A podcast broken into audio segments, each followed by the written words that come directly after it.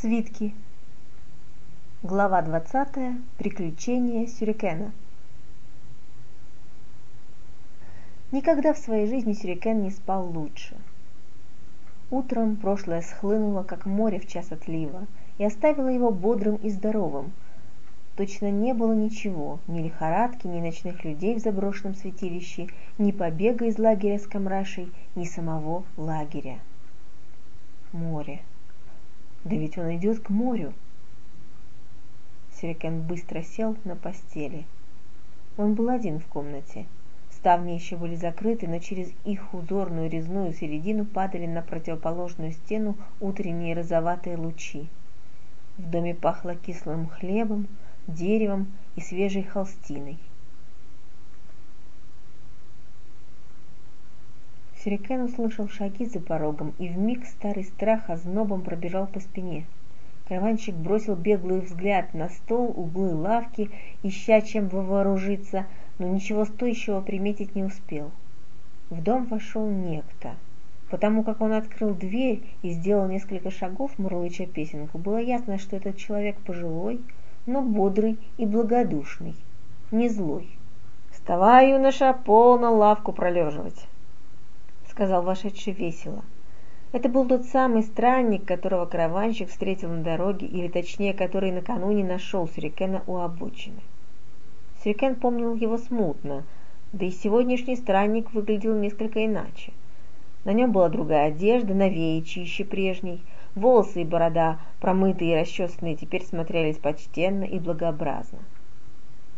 Добрая женщина, приютившая нас, к сожалению, сожгла твою одежду, она показалась ей слишком грязной, но кое-что она дает тебе взамен. Одевайся. Странник указал на стопку вещей в ногах Сюрикена. Кое-что это были старенькие, но чистые рубаха, штаны, очень потертый кожаный пояс, готовый разлезться прямо в руках, а также обрезанные без голенищ сапоги, по истечении лет превращенные в башмаки, подошва которых во многих местах значительно отходила – Заботливая хозяйка вложила в каждый по куску ткани, чтобы можно было обмотать ноги. Странника звали Омме. Сюрикен удивился, ведь Омме в переводе просто человек. Разве не могли родители дать подходящего имени? Это твое прозвище? спросил караванщик. Омме лукаво улыбнулся. Это то, что я есть.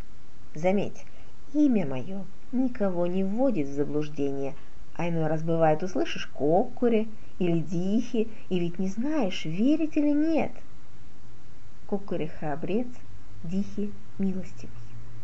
Он казался немного странным, этот человек, похожий на нищего или бродягу, но говорить с ним было просто и легко, а еще проще было молчать в его присутствии, потому что Омма спрашивал мало и всегда довольствовался ответом зато сам рассказывал довольно много.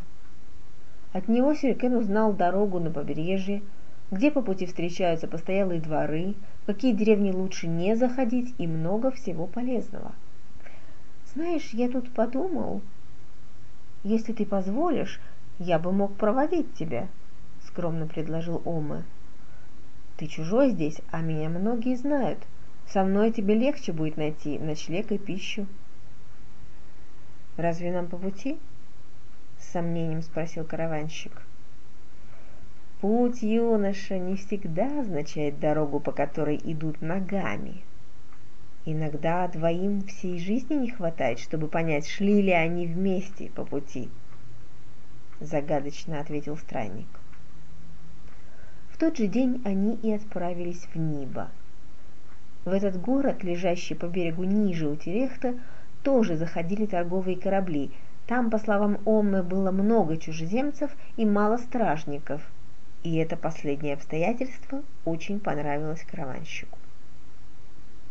В том, что его провожатого многие знают, Сюрикен убедился в полной мере уже к вечеру, когда они пришли в другое селение.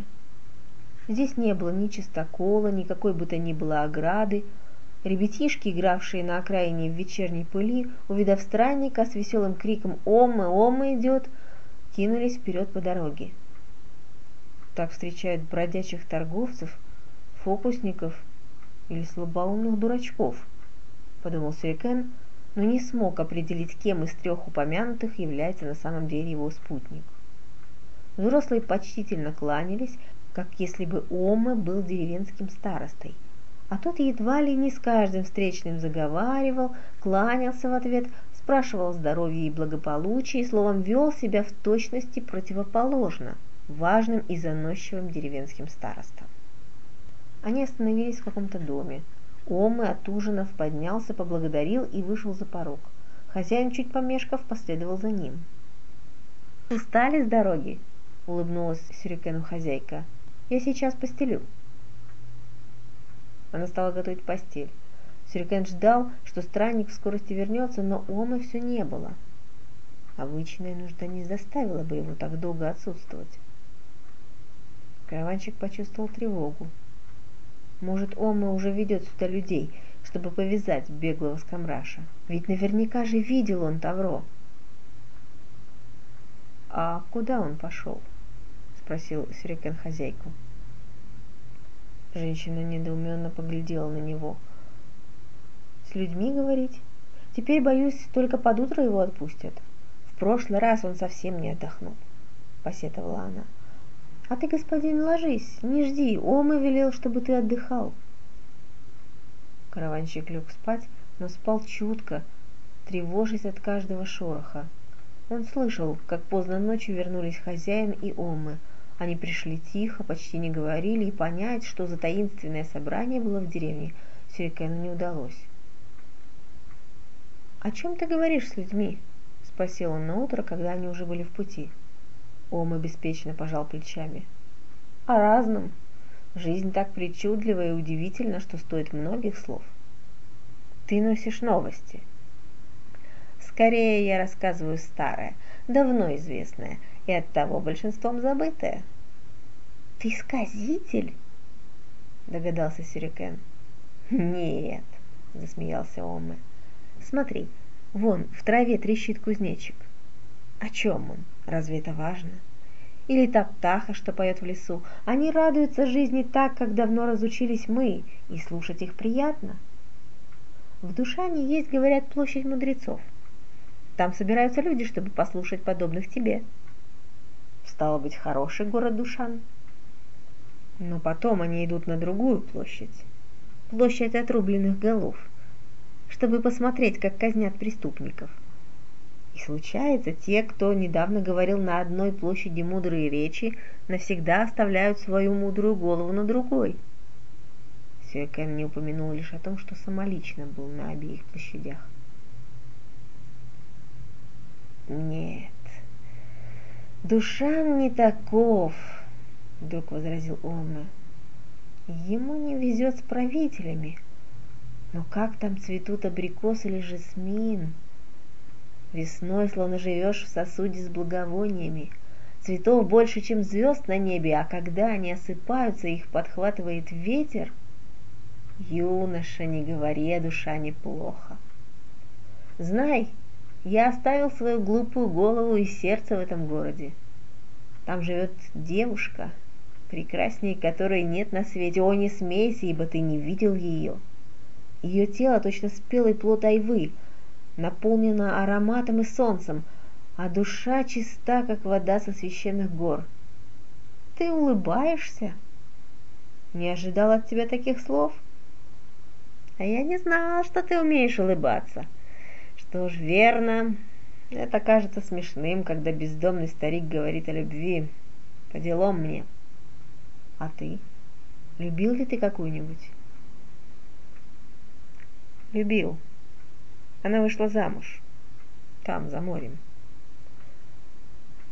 Это хорошо. Любовь всегда хорошо. А то, что ты не с ней... Зато ты не увидишь, как она стареет и дурнеет, как грубеют от забот ее нежные руки и сердце. Тебе не придется видеть ее немощной, беззубой, покрытой морщинами. В твоем сердце она всегда будет молодой а ты останешься молодым в ее сердце. Вряд ли она помнит обо мне. Если ты сильно любил, помнит. Странный покой изливался в душу караванщика, то ли от слов Омы, то ли от того, что никто более не преследовал и не подозревал его, Сюрикан чувствовал, что какая-то часть его, утерянная после пленения, как будто бы возвращается. Какая именно, он не мог выразить, но это была очень важная, очень нужная часть его самого.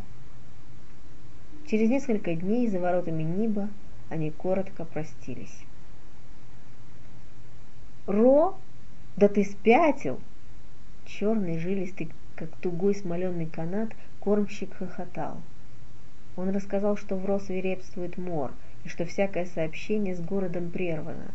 Несколько кораблей оттуда до сих пор стоят на якорях в ожидании, пока не пройдет срок проверки – на кораблях полно людей, поговаривают, что кое-кто болен язвой, поэтому им не разрешают даже войти в гавань.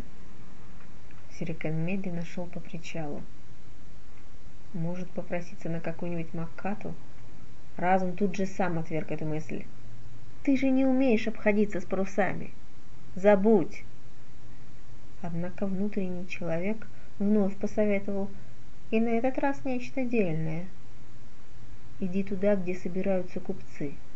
Ну и что, что в роте теперь нет пути? Зато на западе еще не перевелась торговля. Наймись проводником, ты это дело знаешь. На улице сидел торговец, продававший пеньку.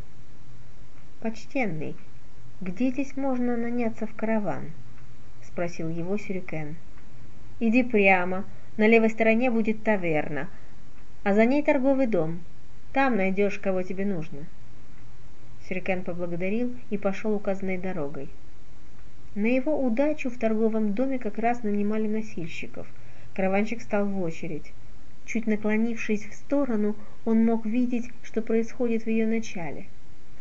Каждый новый мужчина подходил к столу, несколькими словами обменивался с нанимателями, затем высоко закатывал рукава, показывая им свои руки до самых плеч, подтверждая, что свободен и честен. После того, как его имя заносилось в работную книгу, новому носильщику давали никту, чтобы поставить в книге свой знак. Сюрикен посмотрел, деланно зевнул и вышел. Еще одна надежда оставила его досадно, хоть руку дай отсечь. Едва он оказался на улице, как к нему бросился мальчик. Должно быть, выскочил из соседней таверны – потому что из ее дверей следом с грозным рыком за ним бежал какой-то человек. Мальчик крикнул «Спасите, убивают!» и ящеркой завертелся вокруг Сирикена. «Держи его!» – прохрипел посетитель таверны, опаляя караванщика тяжелым запахом перегара. Сирикен поймал мальца за одежду. «Что он тебе сделал?» – спросил он, не давая, однако, преследователю добраться до своей жертвы. «Я ничего ему не сделал, клянусь небом!» – вскричал мальчик. «Спроси в таверне, господин, я всегда играю честно». «И, может, поэтому ты никогда не проигрываешь, а, щенок?» Он обчистил меня своей игрой до нитки. Где это видно, чтобы сопляки могли тягаться в четыре дома? Четыре дома – азартная игра наподобие карт. В каждом из домов есть хозяева, слуги, стража. Их изображения нанесены на специальные игральные бирки – за определенную комбинацию ходов присваиваются очки. Я играл твоими. Как бы я смог тебя обмануть? Господин, отпусти меня!» Просил мальчик, одновременно извиваясь, чтобы освободиться из рук сюрикена. У караванщика с тех пор, как он побывал на причале, зрело одно желание. Выходя из торгового дома, он почувствовал, как это желание переполняет его. Продолжая одной рукой держать мальчика, другой он аккуратно и сильно ударил в искаженное злобой лицо его преследователя. Посетитель таверны сел на землю и схватился за нос.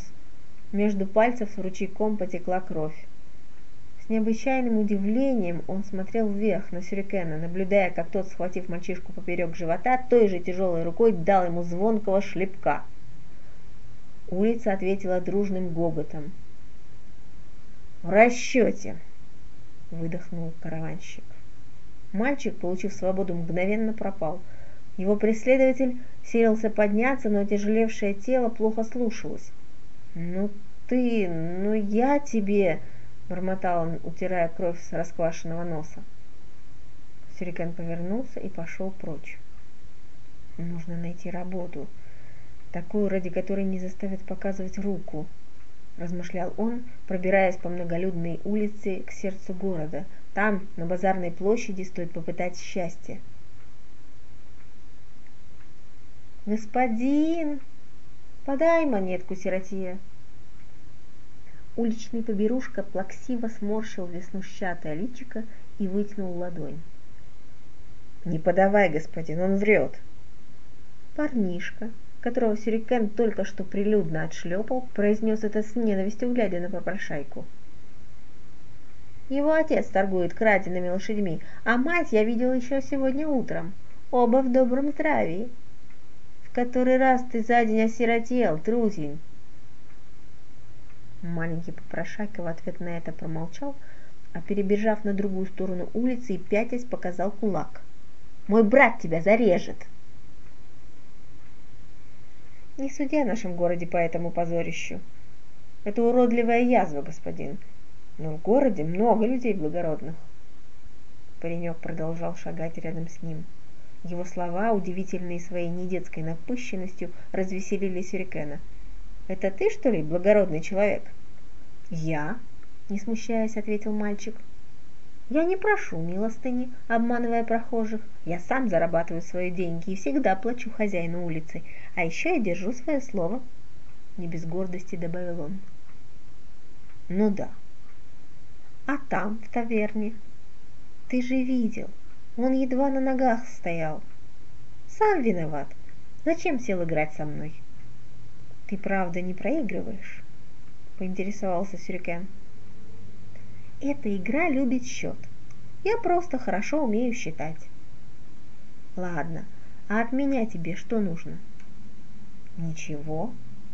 Ты меня выручил, я помог тебе советом. Я не люблю быть должником. Да, еще хотел сказать, я не в обиде, что ты меня тогда... Спасибо. Только ты зря старался. Я бы все равно не подал ни одного бенгеля. Вот ищу, где бы самому раздобыть. Слушай, парень, а у твоего хозяина улицы найдется подходящая работа? «Ну, я могу тебя отвезти к нему», — ответил мальчик. «Если ты ему понравишься, он даст тебе работу». Чтобы найти хозяина улицы, им потребовалось пройти торговыми рядами. Они миновали мясные лавки, где качались, поблескивая ребрами под навесами бараньи туши, миновали овощные лотки, переполненные разноцветным товаром, рыбные бадьи, столы торговцев фруктами, содержимое которых напоминало горы драгоценных камней, и где было все, от тигрового глаза фиников до кровавого сердолика спелых слив, от янтарной алычи до рубиновых персиков, до раннего винограда цветом схожего с хризопразом. Увы, румяные диски горячих лепешек и чеканные блюда, в которых плещется солнце – конская упряжь, одежда, тенистый ряд ковров и тканей, да человека без денег. Вы просто дорога. В конце этой дороги находился темный подвальчик малоприметной ловчонки, притаившийся между скобяным и кузнечным рядами. Когда они с мальчиком спустились, караванщик понял, что попал в лал. Лал – это не таверна, не харчевня, не пивная и не торговая лавка – но все перечисленное вместе. В лале не подадут ничего, кроме кусков жесткого мяса, которые нужно либо жевать бесконечно долго, либо глотать целиком. Не нальют ничего, кроме чемерчи, мутной дряни, глоток, который похож на удар гвоздем в глаз. Но после того, как выпьешь, совесть, стыд и здравомыслие, если таковые имелись, испаряются без остатка и более не докучают тебе. И тогда ты можешь продать сестру веселый дом, мать, отца, братьев сделать невольниками, пообещать полконя серебром за голову врага или друга, купить золотые серьги, отрезанные вместе с мочками ушей, и кольца рыжие от крови своих прежних владельцев, нанять кого угодно и для чего угодно, ибо такого рода сделки совершаются в Лале. Можешь сесть на циновку и сыграть в кости, в четыре дома, поглазеть на бой скорпионов или наспор засунуть руку в клетку с голодной крысой, ибо так веселят сердце в лале. Здесь знают, какого вкуса настоящие деньги, и горе тому, кто пришел в лал с фальшивыми монетами. Сюда не впустят ни одну женщину, даже самую бесстрашную размалеванную портовую девку. Здесь днем и ночью чадят светильники, и трудно разглядеть ножи под одеждой. Вот что такое Лал, место, которое есть в каждом городе на побережье, от Ро до Нинтарии. Посетители сидели на полу, поджав ноги на старом войлоке и вытертых коврах. Хозяин улицы сидел на перевернутом ведре, возвышаясь, согласно своему сану, над остальными. Эти остальные, плечистые парни с воловьими шеями, шумно и весело играли в кости – Бочонком владел украшенный шрамом поперек правой щеки и бесспорно нечистый на руку нентариец. Хозяин улицы следил за игрой, но сам на кон не ставил. Лицо у него было безусое, с крепким раздвоенным подбородком. Одежда вся целиком из кожи, штаны, безрукавка, наброшенная на сильное широкогрудое тело, кожаные браслеты на запястьях. «Монетка! Сыграешь с нами?» – оживились игроки при виде мальчика – если он сядет играть, ты разоришься. Эй, нентариец, бросай, не то клянусь животом, я распишу тебе ножом и вторую щеку. Кости бешено застучали в своей темнице и, ударившись о пол, замерли. Нентариец поднял бочонок. Игроки кричали и свистели, одни от радости, другие от досады. «Он ищет работу», — сообщил мальчик. Хозяин улицы поднял взгляд на Сюрикена. «Ты Откуда взялся? Из Ро. Ого! От язвы, что ли, сбежал сюда? Сюрикен кивнул. Он решил не противоречить. На моей улице живут два купца, которые ездят к вам на запад. Они платят мне терерами, чтобы с их бороды не упала даже волоса. Без моего ведома их никто не трогает. Разве что клопы. А ты что можешь? Я знаю места, где можно беспошлино торговать и знаю, как туда быстро добраться. Знаю все дороги на запад, через черные скалы и через степь. Ну, это нам ни к чему. Пусть купцы себе торгуют. Мое дело, моя улица. Хотя есть один человек. Ему нужен понятливый и неболтливый слуга. Он часто путешествует, правда, очень осторожный и чужих не любит. Пойдешь? Дом нового хозяина пришлось долго искать. Вот закончились улицы и огороды, и началось кладбище. Сюрикен шел по тропинке. Справа и слева на него таращились выщербленные дождем и покрытые паршой плесени каменные статуи. Они уже на четверть погрузились в землю, увязли в ней, словно в болоте. Кладбище было похоже на старый запущенный сад. Могилы скрывал слой отмершей листвы и сухих веток – Деревья, когда-то посаженные человеком, приобрели вид совершенно диких зарослей.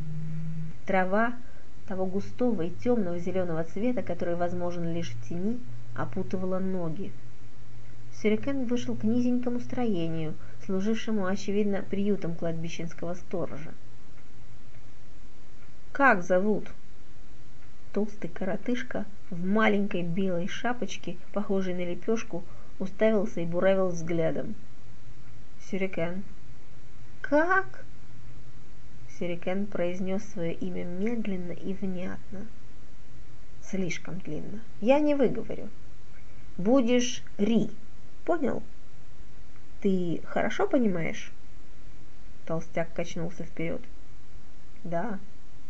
Да, господин. Теперь слушай внимательно. Ты никто. Пыль. Не думай о своем прошлом, это тебе не поможет. Тебе вообще не надо думать, тебе надо работать. Тогда я буду тебя кормить. Понял? Хорошо, иди за мной. Внутри дом был мрачным каменным мешком. Оказывается, он опускался в землю еще на один этаж. Стены из огромных нетесанных глыб, без следа штукатурки – Окошки узкие, разве что котенок пролезет. Воздух влажный, прохладный, пол тоже холодный, каменный. Толстяк перевел Сюрикена на кухню. Вот ступа. Берешь отсюда, он ткнул пальцем в мешок на полу, и бьешь, пока не станет как тонкая мука. Ясно? Сюрикен кивнул. В мешке обнаружились черные камни, величиной с перепелиное яйцо, неправильной формы, гладкие и блестящие. Сюрикен взвесил несколько на ладони. Не такие уж легкие. Камни оказались прочными, пес скользил по их поверхности и скатывался по гладкому боку. Толстяк в белой шапочке варил на углях какое-то зелье. Запах шел сладковатый, неприятный, от него стягивала глотку и понемногу начинала кружиться голова. Бом-бом-бом! стучало в висках сюрикена, и вместе со звуком бился о кости черепа неведомый стальной колокол. Бом-бом-бом! Едут восемь на одном! Почему-то сложилось в голове, и это неотступное заклинание стало преследовать и давить. «Как закончишь, пообедаем!» — крикнул толстяк.